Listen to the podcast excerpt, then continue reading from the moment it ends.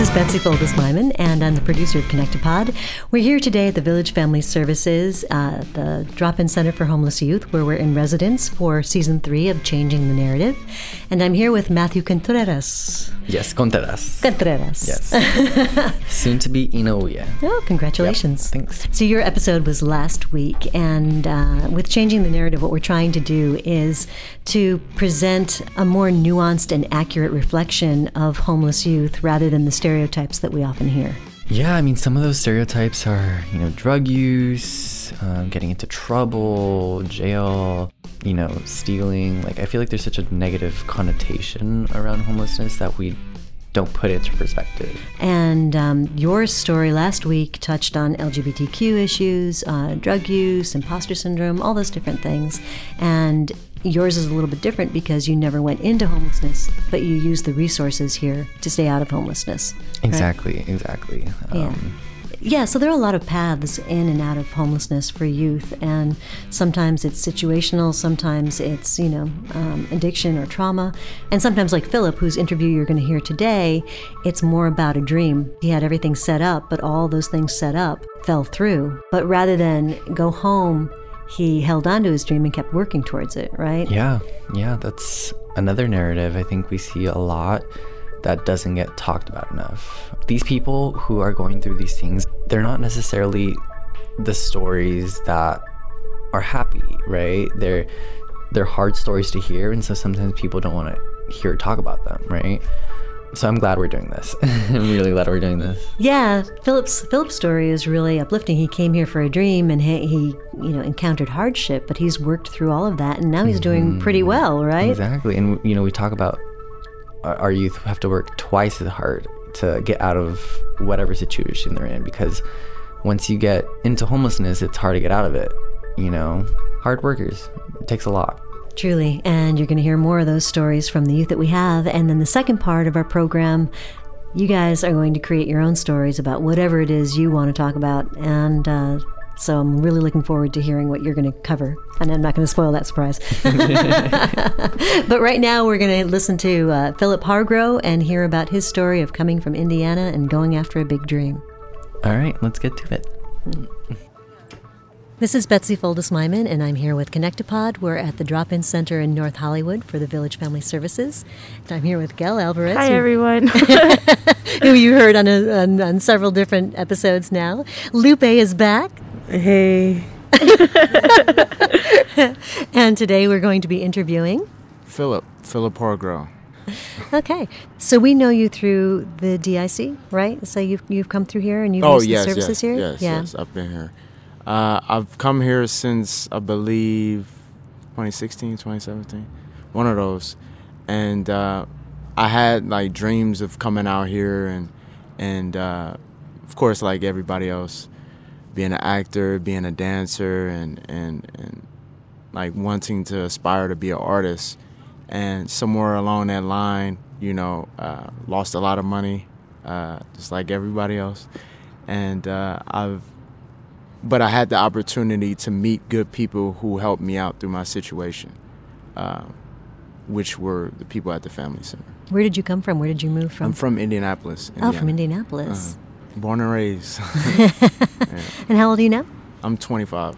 How do you think people see homelessness in youth, and how do you see yourself in that picture? Well, I feel like I was one of the people that uh, sort of put myself through the situation. It wasn't like I was uh, like forced to be in this situation or anything like that. I wanted to make the sacrifice to come out here and and you know do my dream. So So when you got here, did you have people to stay with, or uh, I did. I actually had friends that came from the same city I did. Um, I had my brother, of course. We were both, uh, you know, aspiring artists. But when I got here, everyone, ex- besides my brother, everyone had changed up and said that, oh, I don't have space or I don't have this or that. I can't really help you out right now. And uh, I won't lie, in that moment, because when you don't have it, when you don't have like what you need, you sort of start to blame people and and like feel like, well, damn, like I came here and y'all was supposed to help me out, but it don't work like that. And uh, I was glad that uh, I've been through everything that I've been through uh, because uh, had I not, I wouldn't be right here right now telling the story. So, and I was homeless for about at least three to four months. Yeah. So just trying to figure it out. I ended up meeting people out here. They ended up letting me stay on their couch for a few days and things like that. I went to uh, a few shelters, you know, for just like split seconds. Um, I'm a very prideful person, so you know, I really don't like after that moment. I really didn't really ask for any more help because I was like, if you if you feel like this, you need to just go back home. And at some point, I did end up doing that. Um, I met a few people through the shelters. They ended up uh, transitioning into homes and stuff like that, and they were like, "You don't need to be here. I'll help you out," and things like that. I, and I think that, like I said, I'm a spiritual person. I think that me meeting those people was it was supposed to happen that way. It was supposed to happen that way. So. And was your you, you mentioned your brother? Your brother's older than you? Yeah, he's Yeah. older. than me, Yeah. And where is he now? He lives in Vegas at the moment. And so, did you go through this with him, or were you on your Well, own? uh, we went through it.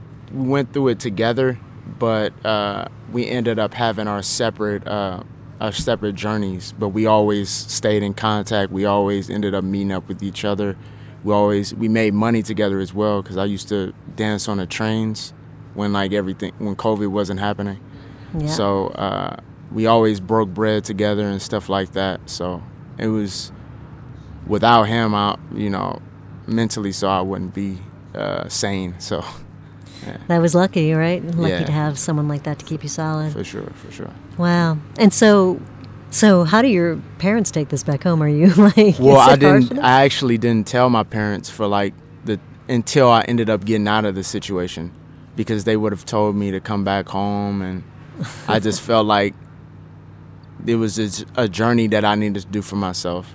In- but you're housed now, right? Yes, yes, I'm housed right and you're now. doing fairly well now, right? What yeah, are you doing yeah, now? yeah. At the moment, I, I just came back from Atlanta. I was doing this pilot for a film or for a, uh, a episodic show that hopefully it'll get picked up. So, ah, yeah. fingers crossed for you. Wow, so you're doing really well then. yeah, yeah, I, I would say so. You know, I would say so. So, Yeah, I'm just trying to stay humble and trying to stay uh, level-headed. You know, not trying to get ahead of myself. So right. So do you have an agent now? no, I don't. Not yet. Not yet. He doesn't have an agent yet. Somebody snap him up quick. we'll see what we can do about that. Right, right, Um, right. Okay, so how did you get the pilot then? Uh, I actually, it was a. I had a family friend back from Indianapolis because I did always did indie films. I lived out for Atlanta, in Atlanta for some time as well because my parents relocated. When I came to Atlanta, we shot a, a short film, and then I took a like a, a break, a hiatus, came back out here, and uh, the person that we linked with he said to me, "Well, we got this project for you. I'll fly you out. You know, I'll make sure you're good, and we'll, we'll do this. Like, we'll get this done." So that's how it happened. Did you always foresee that you this was just a temporary thing and that you would be moving forward? Right, right. I always, always foresaw it because uh, I knew that I had to sacrifice coming here. I knew that, and I always had the idea that I wanted to be like a star, be like a, uh, be a dancer, be an actor. You know, uh, do YouTube, all types of different things. Like I always like holding cameras and learning how the lights work and learning how the sound works and editing. I love editing. It's just I love the concept of that and I could spend like a whole day like without eating, without anything, you know, just doing that. Where where did you go to school? Uh, my high school, I went to Broad High School. It was a performing arts school out north in Indianapolis. It's closed down now, but uh, my mother taught there. She was a dance instructor. That's where I honed all of my skills. And then from there, I went to uh, the school called Indiana State. I studied theater for some time, and I had a great experience there. But I just felt like I partied too much, and I just felt like I could have done more hands-on because I was learning a lot, but I, I felt like I could have did more hands on. So that's why, Yeah. you know. So, so when you talk about humbling, that's that's part of it, right? Yeah, yeah, for sure. Yeah, yeah, yeah. hmm You seem to have like uh, kept your mental health together in the Mm. sense because you had drive, you had a, a, a goal that you wanted, right? Yeah, well, my parents always drilled into me that I would be something that I would be more than the city that I come from. And my mother has always been a hard worker. My father has always been a hard worker. They're just the type of people that are big dreamers and they put all of their dreams into me. So I just felt like, like physically, so there were different things that I had to maneuver through and stuff like that. But mentally so there's nothing that could really stop me you know besides myself Right, right. So you had to get out of your own way either because you're you're making inroads now, right? So how long did it take before you started making some inroads? uh well i say my first gig that i got because i was dancing a lot on the trains and stuff like that uh i heard that the ellen show was having like uh they were trying to do like tryouts and see different people on the trains that had talent and stuff like that and her producers came down and me and my brother of course we were dancing at the time and we had our own speakers so we just pulled up to them. We said hey we're talent. We have we have music right here. We'll just get started and we'll do it right now. And uh, that turned into us being on uh, on her set and performing. So that was like my first big gig and from there that was just like my calling card for every other gig that i'm you know that i've been doing so And so how long from when you came here to you hit Ellen? Uh, well, that actually just happened this year, uh, in March, no, in February. But uh, I've been doing like small, smaller things. I've been at different theaters. Uh, I did some things with the Two Cent uh, production company. It's on Sunset. I've made like a few short films as well. So, up until that moment, Wow, so that's pretty. You've been really um, committed to what you've been doing, even sure. even when you were struggling. Was it hard when you were like? Was there ever a point where you're like, "What am I doing?" And like where you'd go home to a shelter, and then at night you'd be working, you know, right right right of, of course of course because i there was a, a, particular set that i was on and this was when i was like flat on the ground there's a particular set that i was on and it was a mansion nice mansion lady sold pearls for a living she was like on top of the hills like in malibu the beach was right there and like i was there for the whole day i was there for a couple of days and by day I'll be there, and then by night I would be trying to figure it out. So it's just like, dang, you know, this all gonna work out. This is all gonna happen. It's it's just it's just a matter of patience. Right? So- And did the people that that you were working with that were in those situations that were such a such a difference from your situation? Did they know your situation? Oh no, no. Well, I, I never really try to associate my personal life with business, just because uh, it just because you don't ever want to make people feel like I'm a burden. Like I don't want to make people feel like I'm I'm a burden or that um, I'm less than. You know, because Yeah. that that perception can, unless you know me personally, that perception can be easily like seen. You know. You don't want to be perceived as a victim, Right. Right right? Right. because I'm not. You know, this is something that I wanted to do, and I know there are some people out there that really are victims. So I don't want to be selfish in saying that I'm in their category because they're really truly going through it. You know, and some people don't have that outlet that I've had, which I've been, you know, blessed to have. So, yeah, so, like, if you were ever really desperate, you had a safety net. right, right, like you right, could always go back. right, right, Right. right, yeah. So then your homelessness was really predicated on not backing down on your dream. right. Mm-hmm. Wow. And what do you think as an actor, right? I mean, it's That's per- it's perfect. It's perfect to pull from, like perfect to channel. You know, uh, because it's it's a mental stress. It's it's something that like, you know, if I have a role of, and I actually did an independent film uh, talking about homelessness. Uh, if I had a role like that, then I would easily be able to channel that because I'm living it. You know, so. Uh, and then if I had like a role of where I'm mad or something like that, I could channel how this situation is making me frustrated, you know, Did you meet a lot of other people, like in the shelters and in your experience with other homeless people, that were similar, had similar like stories or trajectories like yours? Dreams, yeah, yeah, Yeah. definitely, definitely. I met a lot of different people that actually have gone through it though. And those are the people who ended up like being like really close friends to me.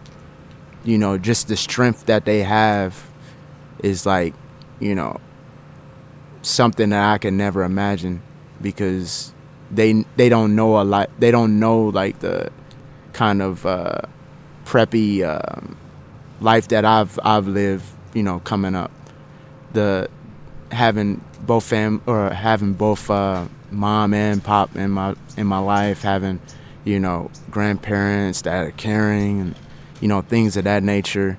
So just to see that, to see the strength in them, it makes me go harder as well. So, in your experience, right, what would you say people think about homelessness, and what is an aspect of it, like from your experience, that they would never know? Well, from the out from the outside in, the perception is when you think of a homeless person, you think of someone who can't do anything for themselves, someone who's probably strung out on drugs, someone who who mentally so can't function. And that especially in LA County is far from that. It's far from that cuz a lot of people could just lose their jobs, lose like whatever, you know, uh become disabled and like become handicapped or whatever. You know, different different things go on in life. You know, get laid off. It's a lot of different things that go on. So you're you're housed now, and you're moving forward, Mm. right? What do you what do you see for yourself, like in the next year?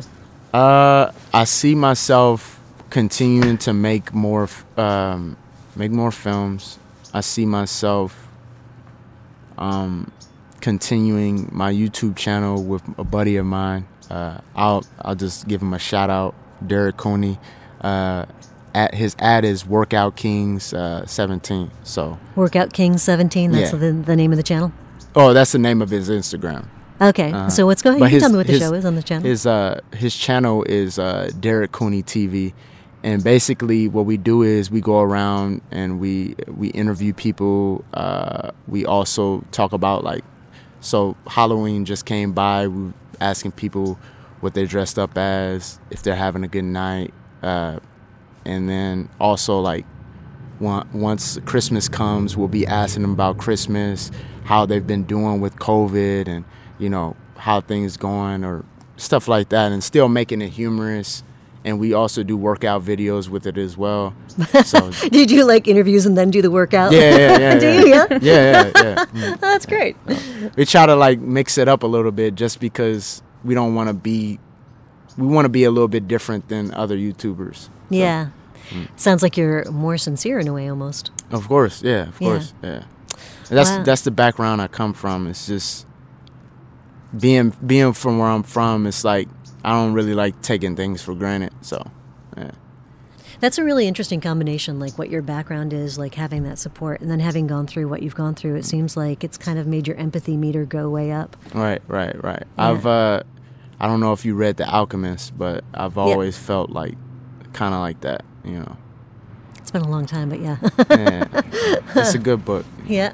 So when you say spiritual, that's kind of more what your spiritualism is. Like, what do you? Yeah, well, I'm I'm a firm believer in God and Jesus Christ. Uh, I can't really speak for anybody else, but uh, He's the one that's been helping me out with everything that I've been doing. So, you know, He's the first and foremost the person that I have to give thanks to. So, Your support network is wide. uh, I'm going to open this up a little bit because Lupe's experience and, and Gail's experiences were very different than yours.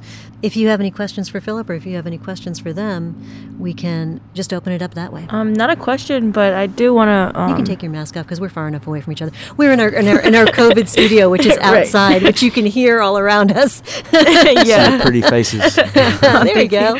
um, I do want to make comment on. Um, I never knew um, what Phillip has gone through, and I've known him for a while now that I've worked here too.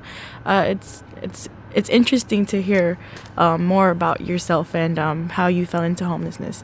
Like um, we provide services here, but I never really it makes me feel a little bad. like I never really took took that took the time to actually ask you like your background, you know. so it's kind of cool. I think. Well, here's a question for you all because sometimes when you're talking to people who are homeless, you don't want to like you don't want to tread on that, Yeah, you know, and because I felt like that, Yeah. that's what it was. yeah, so. I, I didn't want to. Um, I think for me, it's mo- mainly like I don't want to trigger anyone into like Yeah. um feeling bad or like um open any wounds that they already healed from. That's why I never really asked you. So it's kind of cool um having to hear it and like uh, understand you better. It's it's cool. I was gonna ask you um. Who inspired you to be in acting? Oh, um, well, I was actually on. Uh, I did like this play that my mom wanted me to be in, and I was rapping in it. And at first, it was gonna be theater. I just wanted to do theater, but then I just kept like looking at Denzel films because he's my favorite actor, and it was just like somebody who could really take control of the screen, could really like after you see the movie, you'd be like, dang, I really learned something, or I really felt that. And that's the same feeling that I want people to feel when I make films and stuff like that. So, yeah. So, talking about what what kind of an episode you would want to do, what do you what do you feel like you want to do? Uh, I want to touch bases with, you know, everything I sort of said about my career and about the different things that I had to go through to get to where I'm at right now.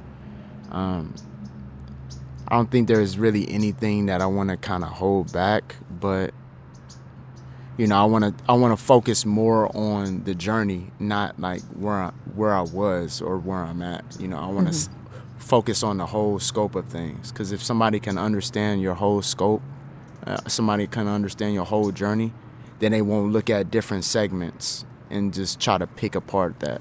You know, Right, take that one sound bite that's gonna right. you know define you. Fine. We say- So, is there anything that you would want to say that you would want people to know specifically?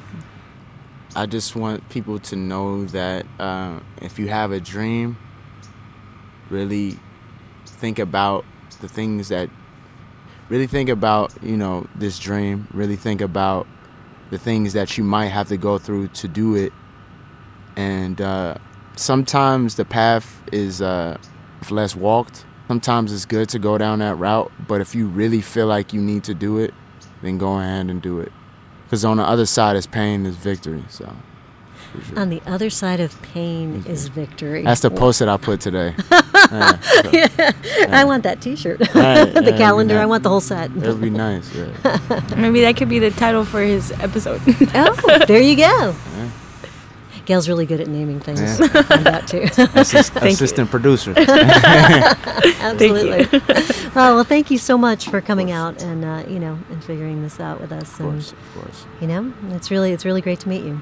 Yeah, you as well. Yeah.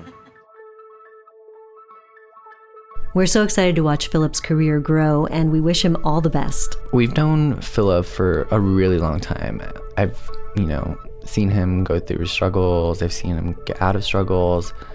Um, you know, I'm really proud of him because it takes a lot of time, energy, willpower to really get out of whatever he's going through. So, very proud of him and can't wait to see the success that's in his future.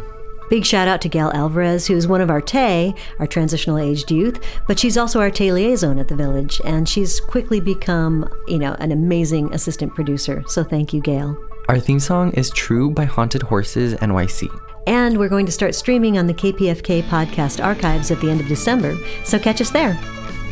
as well as our Instagram and connectopod.net. Thanks for listening. I